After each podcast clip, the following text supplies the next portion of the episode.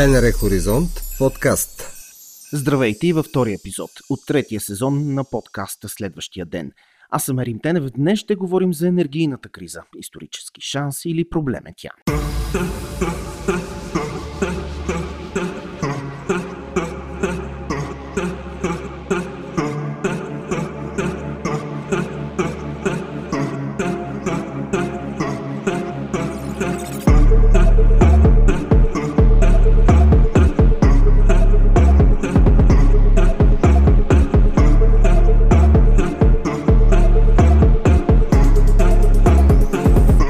Издание се заравяме в дебрите на енергетиката. Област позната в детайли и дълбочина на много малко от нас. Твърде геополитическа, но засягаща всекидневието на всеки го от нас. Абсолютно пряко и непрекъснато. Има ли опасност да спрат парното и топлата вода от топлофикациите? Или пък да бъдат непоносимо скъпи през следващия отоплителен сезон? Трябва ли от сега да търсим алтернативи за домовете ни? Какво ще се случи, ако заради предстоящия нов пакет санкции на Брюксел срещу Русия и агресията й в Украина се въведе забрана за руски нефт и нефтени продукти в Европа? И колко ще плащаме за бензина? Гост в този епизод е журналист, занимаващ се от години с енергетика и енергийни теми. В момента Галина Александрова е главен редактор на информационния портал за енергетика, екология и икономика три и Нюз, който е и част от Дир точка би джи. Галина Александрова е била заместник главен редактор на Вестник Капитал и икономически редактор във Вестник Стандарт. Госпожо Александрова, благодаря ви за това, че приехте поканата. Искам да започнем от там в едно интервю за преди всички на Хоризонт в началото на февруари, малко преди началото на войната в Украина. Казвате, че обществото ни няма реална информация за това какво се случва в енергетиката. Какво всъщност трябва да знае обществото, което не го знае? Няколко са нещата, които са изключително важни и обществото трябва да бъде информирано за тях. Едното е а, как се формират а, цените на природния газ и на електроенергията. Второто нещо е има ли либерализация и тази либерализация а, предполага ли посредници, както ги наричат, или това са търговци и трябва ли да има компании като Булгаргаз и НЕК, които де-факто са реалните посредници. И а, третото нещо, което трябва а, да е ясно за обществото и по което трябва да работи правителството, това е диверсификация на източниците на природен газ и също така на производителите на електроенергия. От години говорим за диверсификация. Говори се поне от две хиляди и девета, може би даже и от по-рано, доколкото си спомням. Да. А, а всъщност сме до никъде. Защо се стигна до тук?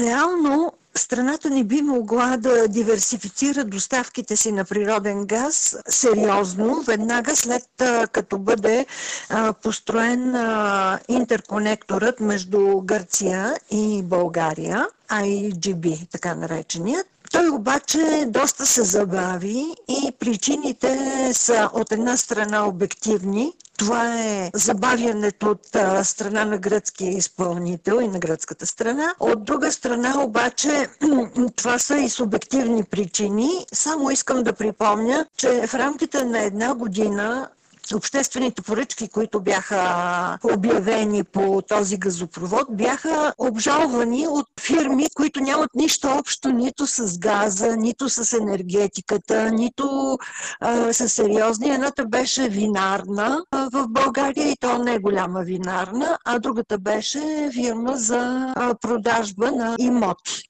Всичко това наистина много сериозно забави изграждането на отсечката, а от нея се очаква да идва природен газ от, както от терминала в Ревитуса в Гърция. Това е втечнен природен газ, така и от бъдещия терминал в Александрополис, който тържествено откриха строителството му. Тези два терминала ще ни позволят да внасяме природен газ от Азербайджан, от Катар, от Египет, от Израел и от други страни, от щатите най-вече. Но реално ние сега, доколкото публикуват информация гръцките медии, през този месец ще получим втечнен газ. В Етнос една публикация говорят за сто и четиридесет хиляди кубични метра от Ревитуса. От други публикации разбирам, че става това пренасяне на, на газ през съществуващите тръби и реверсивно движение на газа. Да, това, това щях да отбележа като втори източник на диверсификация, който е много сериозен и има доста голям обем. Наистина бяха открити и бяха монтирани компресорни станции, които позволяват повечето ни интерконектори с съседни държави а, да бъдат реверсивни, т.е. да, газът да може да се движи в двете посоки, от България към Турция, например, и от Турция към България. По тази отсечка можем а, да внасяме и да изнасяме а, седемнайсет милиарда кубически метра годишно. Имаме същата отсечка, която има компресорна станция за реверсивен поток на газа към Гърция. Там а, могат да се внасят а, от Гърция около два милиарда кубически метра. И имаме също така интерконекторна връзка с Румъния, която за около един милиард кубически метра природен газ, която също трябва да стане реверсивна. Не съм сигурна дали е монтирана вече компресорната станция, но от самата отсечка е готова. Даже мисля, че още малко след две хиляди и девета, две хиляди и десета, две хиляди и единайсета да. е готова. Но... Да, тя е готова, но не беше монтирана компресорната станция и поради това газът можеше да се движи само от, от България към Румъния. В едно интервю за Bloomberg България на осемнайсети януари Кирил Темелков, заместник-председател на Българската газова асоциация, твърди, че България има сценарий газовата криза от две хиляди и девета да не се повтори. А, реално имахме ли сценарии, бяхме ли готови, беше ли направено наистина нещо и а, от това, което виждате като експерт, а, като журналист, който се занимава с енергетика години наред, има ли България готов сценарий при вече наличната газова криза, нова газова криза след две хиляди и девета?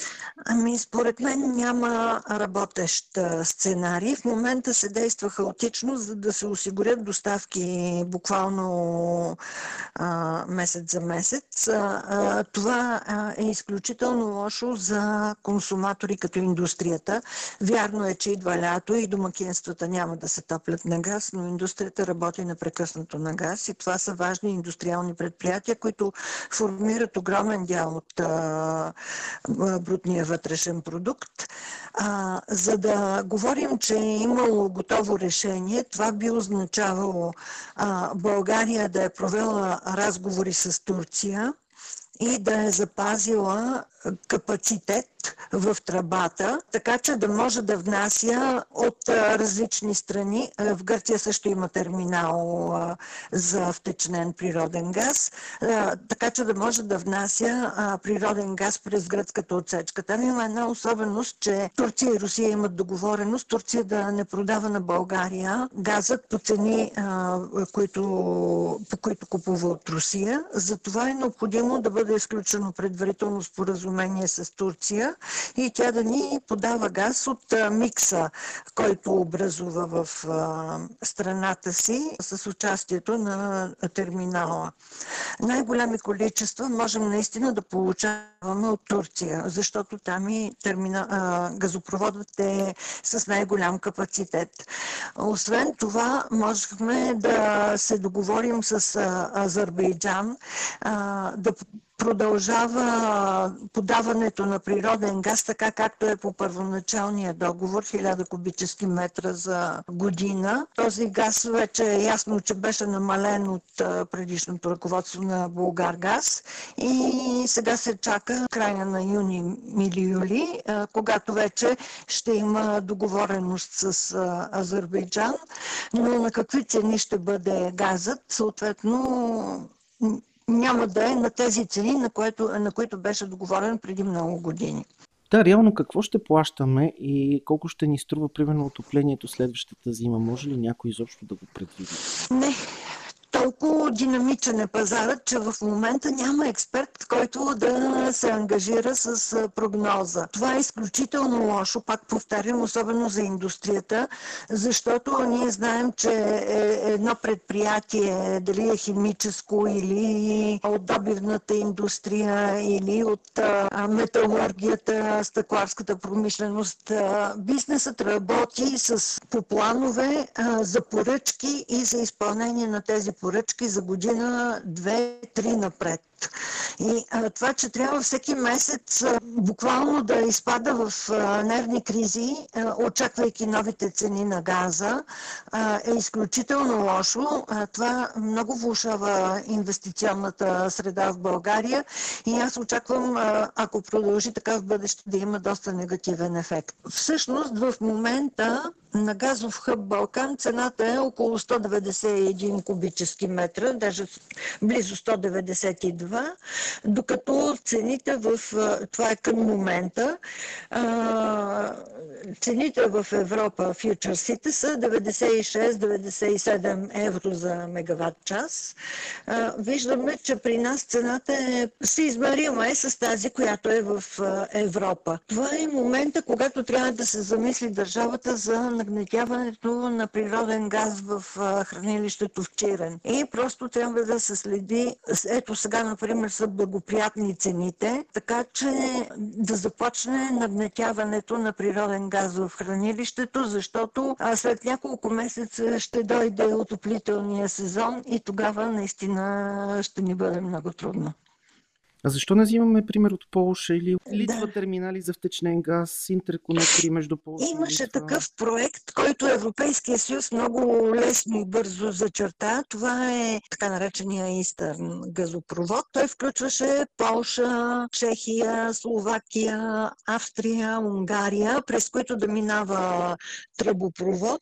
И след това през Румъния и България до Гърция и Турция. Това щеше да позволи от север на юг, където има терминали за втечнен природен газ, ние да се възползваме от тази възможност и да внасяме природен газ през тях, включително от Алжир, както и от а, Северна Европа. Отказаха се от а, този проект. След това а, много нашумя проектът ИСМЕТ, който беше за тръбопровод от Египет и Израел към, а, през а, Кипър до Гърция и от Гърция вече за страните а, в Европа. Включително България на първо място. Но и този газопровод а, не успя, както преди това и Набуко. А, така че всички опити до този момент не се увенчават с успех. Може би Европейската комисия ще преоцени отношението си към тези газопроводи и ще ги възобнови. Така че в момента а, източниците ни на газ са главно Гърция и Турция а, през а, терминалите за втечнен газ, включително този в Александрополис, който ще бъде построен. Малки количества от Румъния. А до тогава какво правим?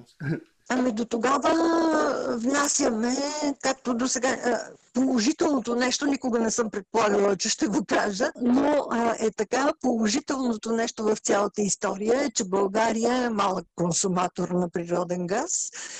Основно индустрията консумира, от населението едва три до пет процента са газифицирани. Тъкмо през последните две-три години тръгна газификацията на домакинствата и ето, че сега се случи един а, доста лош обрат. Но и миналата година, например, беше внесен от една от българските компании природен газ от Азербайджан. Отделно количество от това, което беше договорено от държавата. То беше внесено на терминала Ревитуса. Гърция ни подаде природен газ, който тя употребява в нейната мрежа, а пък пое газът от Ревитуса. Това са съвсем нормални сделки. Те получават газ, който ние сме платили и ни дават за същото, на същата цена количество газ от тяхната система. И с този газ, който беше внесен, по този начин всъщност беше изкупен от Топлофикация София, защото беше доста евтин. Но тогава все пак ставаше въпрос за двадесет и девет лева за киловатт час. Реално след като една трета все пак от а, природния газ отива за Топлофикация София, доколкото да. а, четох. Какво е бъдещето на Топлофикация София и дали тази зима софиянци ще имат топла вода, парно? Трябва ли да се подготвят за нещо алтернативно, за различно? Или ще могат ли да си го позволят? Наистина това е много важен въпрос за повечето хора. А, ами да, за софиянци пък тук е опосредено, тъй като газът не се използва директно, преминава през топлофикация, което още повече оскъпява цената. Така че топлофикация София трудно, според мен, ще се справи с ситуацията, тъй като има и огромни задължения към Булгаргаз за предишни количества, които е ползвала. А, вариантът е да премина на мазут, нещо, което дори самата госпожа Фандъкова каза, че не би желала да се случи поради екологични съображения. А, но така или иначе софиянци трябва да се подготвят за едни доста високи цени на парното и на топлата вода. Трябва ли да си търсят собствена алтернатива? Да не се окаже, че всеки слага по една ефтина камера и гори каквото му падне в нея. Ами, не, на мен а, специално много ми хареса, че в плана за... А, За възстановяване. За възстановяване и устойчивост, да, е предвидено да се стимулира и поставянето на индивидуални соларни системи за отопление и за производство на електроенергия. Това е начинът, по който консуматорите в големите градове, какъвто е София, могат да си намалят разходите. Да, това е една еднократна инвестиция, която е сравнително висока, поне трийсет хиляди лева ще отидат, но от там нататък вече съответното домакинство може да се отоплява, може да готви, може да си топли водата на електроенергия, която е произведена от собствената му система. В блоковете пък това може да бъде една обща система, която да захранва всички жилища. Ясно ми е, че е много трудно в България да се постигне това, но това а, е и екологично, а, и економично, и а, наистина ще гарантира достъп до електроенергия и до отопление за всички хора.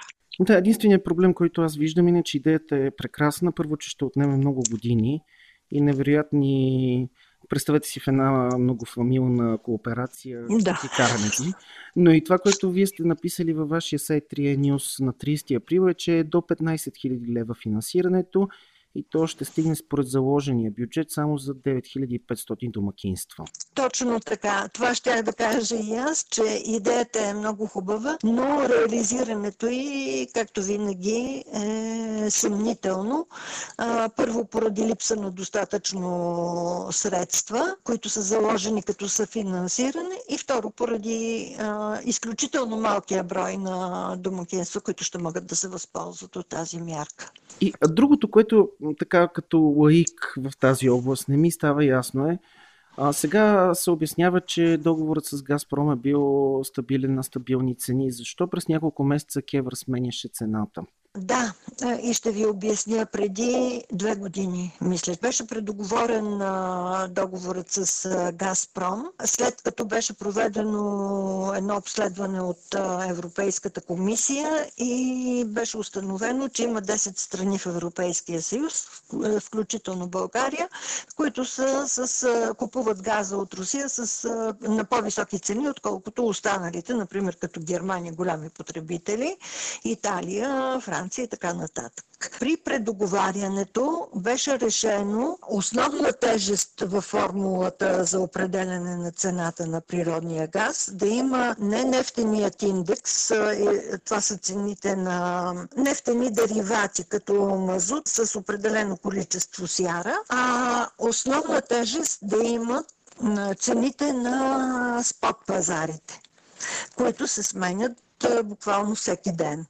И поради тази причина България в момента след дигането на цените на газа в цяла Европа и в света, България вече купува на много високи цени, защото го няма този уравновесяващ индекс на нефтопродуктите, който първо забавяше повишението на цената с около шест месеца и второ, все пак цените на нефт още не са догонили тези на газа. А има ли шанс наистина да се случи това, което обясняват българските политици, че Европа ще договаря големите количества и след това ще си ги преразпределяме и така цената ще падне? И кога може да се случи това? Има ли въобще индикации, че Евросъюзът е готов да преговаря от името на страните членки? Ами, според мен не е готов и показателно за това е, че в момента, в който Русия обяви, че няма, че ще приема заплащането на газа само в рубли, поне около десет страни, които са големи потребители на газ в Европейския съюз, вече са приели руското условие. Просто те си откриват сметка в Газпром банк, откриват а, а, доларова или евросметка, а, откриват и сметка с а, рубли и а, получават газ за тогава, когато е направена, а, е преобразувано а, превалутирането в, т.е. превалутирани са евровите или доларовите сметки в а, руски рубли. А, не е толкова опасно. Ние преценихме, че не бихме искали така да купуваме газа, а, но това показва разделението в Европейския съюз по отношение на газовите доставки. Има голями страни, които са големи потребители и които са изключително зависими от руския газ. Вече казах кои, някои от тях, основните от тях. А, според мен обаче България не беше е, изключена, така да се каже, от доставките на Русия, заради това, че не е пожелала да превалутира в рубли. А, просто поради това, че България и Полша са малки потребители. А, Полша, защото си има собствени източници вече на а, втечнен природен газ и също така може да взима газ от а, други страни от Европа. А България, защото с нейните три милиарда кубически метра просто е пренебрежимо малък потребител, така че Русия почти не понася сериозни загуби от отрязването на тези две страни. И все пак има твърдение, че този начин на плащане нарушава европейските санкции, все още се води този спор. Така е. Предстои да видим как и какво ще реши Брюксел. Енергийните министри онзи ден, доколкото си спомням, не стигнаха до, до някакво решение. Нарушава ли, не нарушава ли, изобщо каква е общата политика. Но това предстои, наистина. Предстои, предстои. Възможностите за България не са много.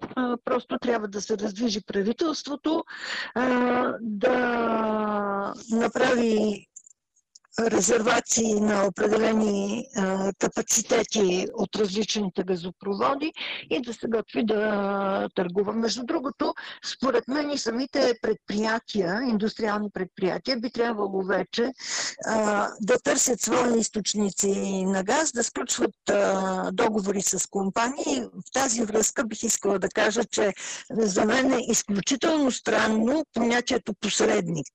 Ако има посредник в а, газовите сделки, това е Булгаргаз, защото а, тази фирма нито произвежда, а, тя, тя просто е като касичка, в която а, фирмите, производители или търговци доставят и тя срещу минимална печалба от пет процента а, препродава газа на крайни потребители. Както е в електроенергията, там имаме а, не посредници, а имаме търговци. четиридесет и пет са търговците, които доставят на крайни потребители, домакинства и предприятия. И още поне двайсетина са търговците, които а, изнасят електроенергия в чужбина и търгуват и в страната, и а, в Европа, и в света. А, така че същото нещо би трябвало а, да ни очаква и на газовия пазар. Щом като ще правим либерализация, би трябвало търговците да ги приемаме като търговци, а не като посредници. И една фирма да има право да сключи договор с търговец, например за две, за три, за пет години, както прецени, и да може да планира дейността си в рамките на тази търговия. И другото, което вероятно ни чака, е в рамките на този шести пакет санкции на Евросъюза, отказването от руски нефт и петролни продукти. Какво може да очакваме пък за нас от, от това развитие на, на санкциите? Според мен ще бъде трудно, защото Лукойл внасяше собствен нефт. Както знаем, Лукойл е и добивна компания в Русия. А, така че, ако няма да може да, да внася този собствен нефт и да има паузи от а, това, а, а трябва да купува на борсата количества нефт, които в България да преработва, ако не е изгодно, Лукойл Нефтохим може и да спре. Ако пък е изгодно, цените за потребителите може да се повишат много. Третия вариант е Лукойл по някакъв начин да прави сделки със собствения си нефт, да ги продава някъде, след това да си ги купува и да ги внася в България, т.е. да намери някаква вратичка, поради, е, чрез която да, да запази приблизително цените на нефта, е, на нефтопродуктите, защото ние знаем, че в България цените на нефтопродуктите до голяма степен се влияят от производителя Лукойл Нефтохим.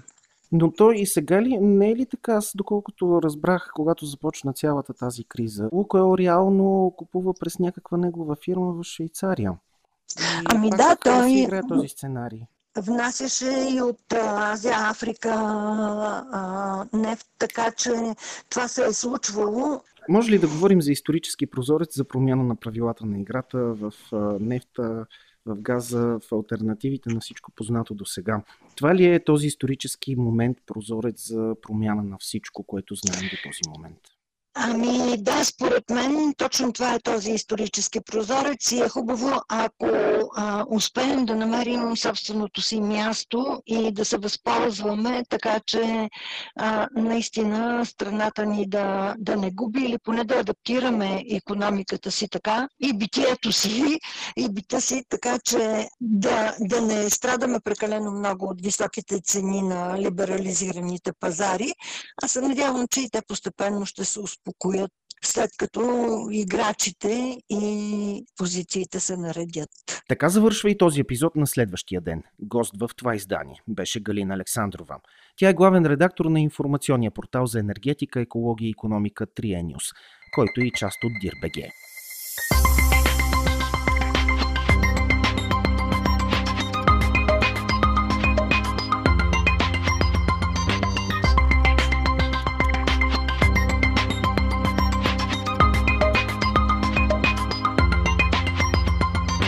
Дочуване и от мен, Ерин Тенев. Всички епизоди на следващия ден от трите сезона, както и останалите подкасти на Българското национално радио, може да намерите, следите и слушате в аудиоплатформата на Б Н Р, Dir.bg, в Spotify, SoundCloud, в подкастите на Google, но и на Apple през iTunes, Anchor Еф Ем, както и във Viber.